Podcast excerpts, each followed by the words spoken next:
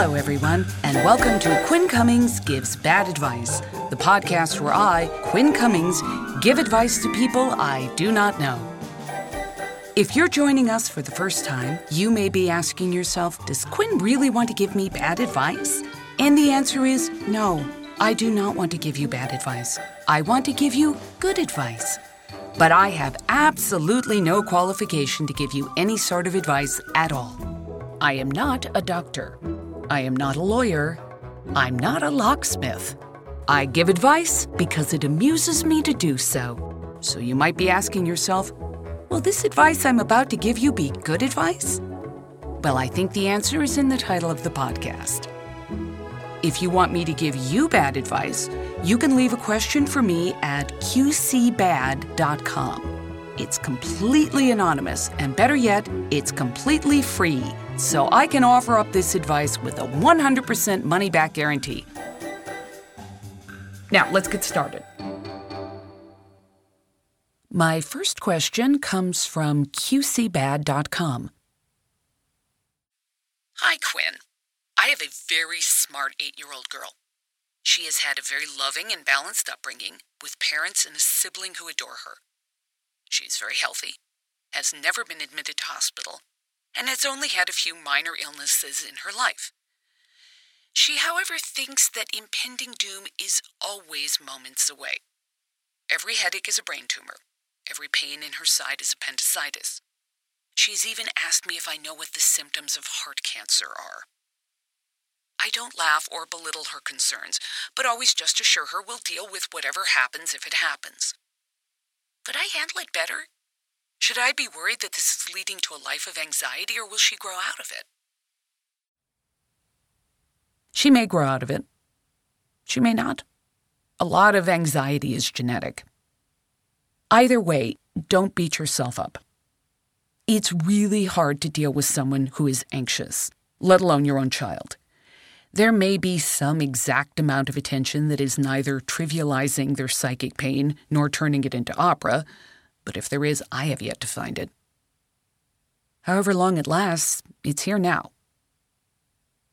A couple of thoughts. You need to determine if these moments are predicated by hunger or fatigue or anything else that can exacerbate anxiety, but is also something which can be managed. It could also be food related. I think food allergies are overdiagnosed for these kinds of things, but I also know that some people are very reactive to certain food additives. If you watch her for a while, keep notes, and determine that it just shows up when it does, now it's time to give her some tools. Maybe find her a yoga class for kids or a breathing exercise she can do, something she can try when the feelings start mounting up and seem to be getting overwhelming. There are some pretty good studies suggesting mindfulness exercises are very effective for children your daughter's age. If she has the genetic predisposition to anxiety, it will do what it does. But the fewer times it gets a toehold now, the less ingrained it will be going forward. As someone who is in a decades long pas de deux with anxiety, you're telling her exactly the right thing, which is you're surrounded by people who love you and we're here for you no matter what happens. I'd suggest you now add, now go try downward facing dog. This next question comes from Twitter. Dear Quinn, what's a good way to meet people that doesn't involve changing jobs, volunteering, a dating app, alcohol, or church? Sports dodgeball teams, running clubs, volleyball, softball. The obstacle race community is filled with cheerful lunatics who tend to date one another, if for no other reason than who else is up at 7 a.m. on a Saturday on a field in the middle of nowhere. In short, get in the game. But I'm not in great shape, you may have just said. So start. There are people who are very fit, there are people who are less fit doing this. You will get endorphins and you might get a date. I say again, get in the game. This one comes from Twitter. Dear Quinn, boyfriend of six years told me he was going to see his family two and a half hours away this weekend because his out of country cousins, whom I love, will be there and he wanted one on one quality time with them. Should I be upset or let it ride? Full disclosure, I'm upset. And I should have mentioned he said he wanted to go alone. You have no control over what someone else does. You only have a certain amount of control over what you feel. You do have total control over how you frame this to your boyfriend. And yes, you're going to tell him because it needs to not be a piece of popcorn in your psychic gums. I suggest something like this. You begin with Jason, this is on me and not on you, but when you went to visit your cousins, I felt left out. I would have loved to have seen them. I know you wanted to have some time alone with them, and I respect that. I just needed to say this. And then you stop talking. If he's defensive, you repeat, It was totally your decision. I just needed to say this. If he's apologetic, you accept his apology and move on. If it goes any other way, you roll with it and gather data. Because honestly, it's his family and it was his decision. But there's something about this decision that really bugged you. Maybe it's poking at something deeper you're insecure about? I have no idea. But you need more information, and silence is not going to help you get at that.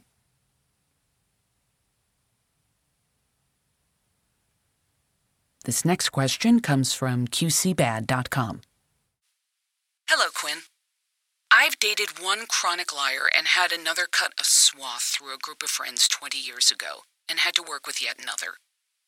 It's exhausting, and I end up withdrawing in the end because how can you have a meaningful conversation with someone who just makes up whatever? Here's the problem. I'm coming out of a hibernation slash depression period and have been working to make more close friends over the past couple of years. The one who I thought would be the closest is not a chronic liar, or at least I don't think she is, but I'm damn sure she makes things up every now and then. Should I drop the friendship? Is there a gentle way to tell her that yes, insecurity sucks, but please don't do this with me? I think you are completely and appropriately reactive. The question is are you also overreactive? Appropriate reactiveness is I really do not want any more liars in my life. Overreactive is, ah, that story seems unlikely. I'm trapped with another liar. Add in that you're coming out from under a depression, a condition where all human motivations seem at best suspect, and it's possible you aren't getting uncontaminated data. What to do? Maybe the next time you sense a story has entered into fiction, you gently cut the person off and say, Sorry to interrupt, but I have to ask Did this actually happen this exact way? Or are you sort of combining a few stories to make a point? It's a rare person who easily admits to being a liar, but you're giving her a face saving out if it's more fiction than fact. If she says, yeah, it's more of a based on a true story kind of story, you can tell her that you've used up your lifetime's worth of trying to separate fiction from fact, and you'd prefer if she told the truth. If she does it again, ask her again. She may not even realize she's doing it, which is its own problem. Then again, if she insists she's telling you the truth, and every cell in your body insists this is wrong, you have to listen to that voice. You may not be right, but your discomfort means this is not a friendship you can continue right now. But after you deal with this, I want you to find someone to talk to, someone who can help you find your way towards happy, healthy, and honest relationships.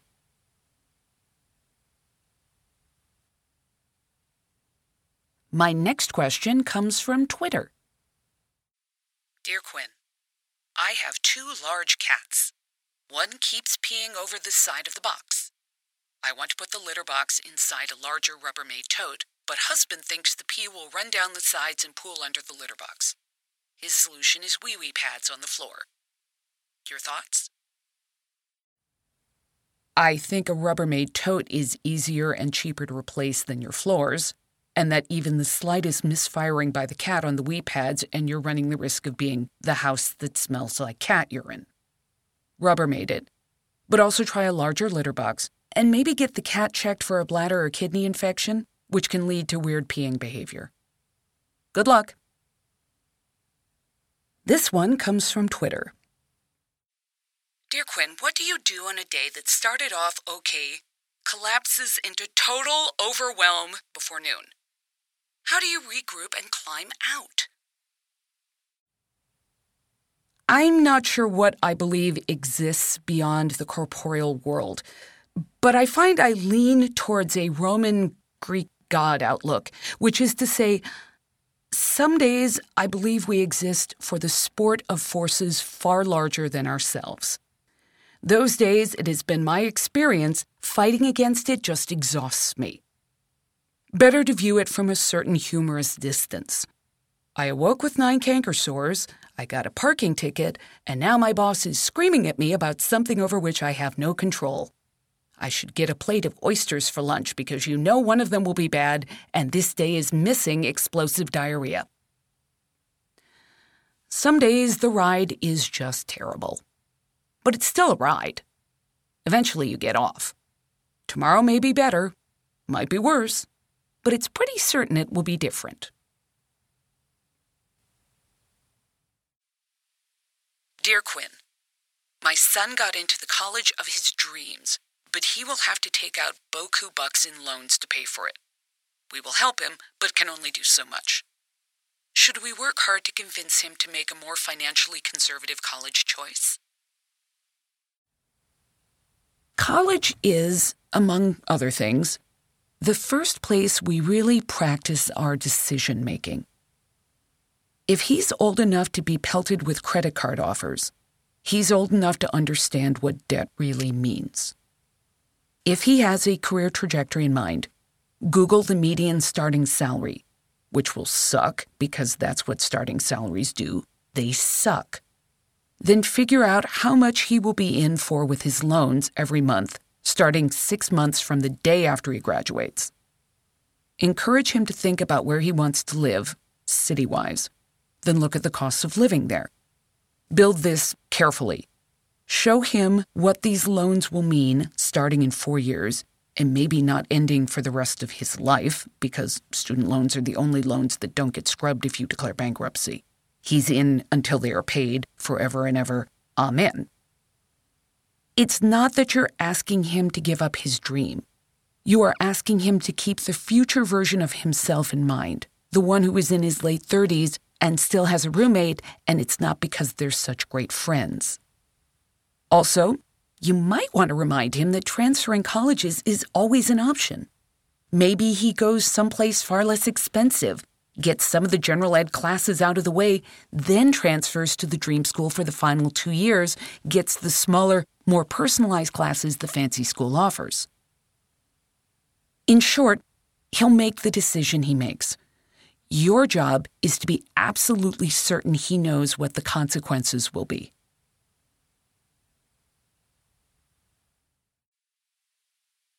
Dear Quinn, how should I prepare myself for having a conversation with my mom's doctor about taking my mom's driver's license away? Oh, the mom doctor, that's fine. Far better than having to talk to the mom. I speak from experience. My mother had a series of strokes which made it unsafe for her to drive, but because the universe delights in me, one of the things the strokes did was fry the part of my mother's brain which would remember she'd had strokes. This meant every time I'd start a conversation, You've had several strokes, she'd say, I most certainly have not. So, how do you deal with the doctor? You make an appointment with the doctor, either in person or by phone, and you explain your concerns. Together, you create the story the doctor will tell your mother. Blood pressure is always a good excuse. I mean, it's the one my mother's doctor ended up using. This one comes from QCBad.com. I suffer from depression and anxiety. I find it hard to be motivated to do much of anything. Can I have some bad advice to help myself get going? I'm really stuck. I'm working on the assumption you have a mental health professional of some kind. If you don't, get one. If money is the issue, there are therapists who work on a sliding scale. But for the moment, for today, here is what you're going to do. You are going to pick a time, and at that time, you are going to go for a walk. Studies show that for low level depression and anxiety, exercise can be as effective as antidepressants. Walking is effective, and walking is free. I am not asking you to join a Zumba class. I am not asking you to be the pitcher for your local softball team. I am not asking you to commit to anything larger than it's walking time. Put on your shoes, go out the door. Breathe, look around. Decide on a step count or a distance, then do it.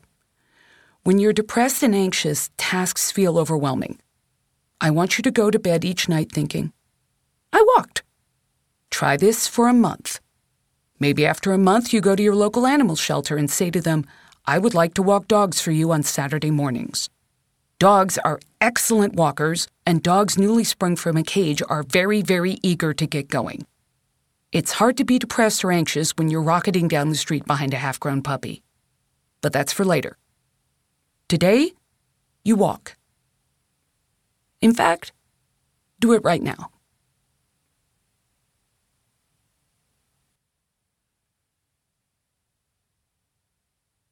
Okay, I think that's enough bad advice for today. And remember, I can't give you bad advice if you don't ask for it. Your question doesn't have to be profound, complex, or emotionally demanding. It can be about pretty much anything because, let's face it, I am unqualified to offer advice across a wide range of subject matter. And as we all know, sometimes the nuttiest question gets the best bad advice. You can reach me on Twitter at Quincy that's Q U I N N C Y at twitter.com. Or you can post a question to qcbad.com. Just log into letter Q, letter C, B A D.com, and there's a question form right there. The question can be any length, but I'm finding they work better if they're shorter. Just a hint. Before I go, I'd like to thank Richard Emmett, who composed my groovy music, and Keith Greenstein, who designed my groovy logo. People have already started asking me how they can get a Bad Advice Fork and a Toaster t shirt or coffee mug, and my answer to them is hang in there. We are working on it. I also want to thank Phil Rohr and Prime Rib Productions for making it possible for you to hear any of this. Okay, that's enough for now. Keep those questions coming, and I'll see you all next time.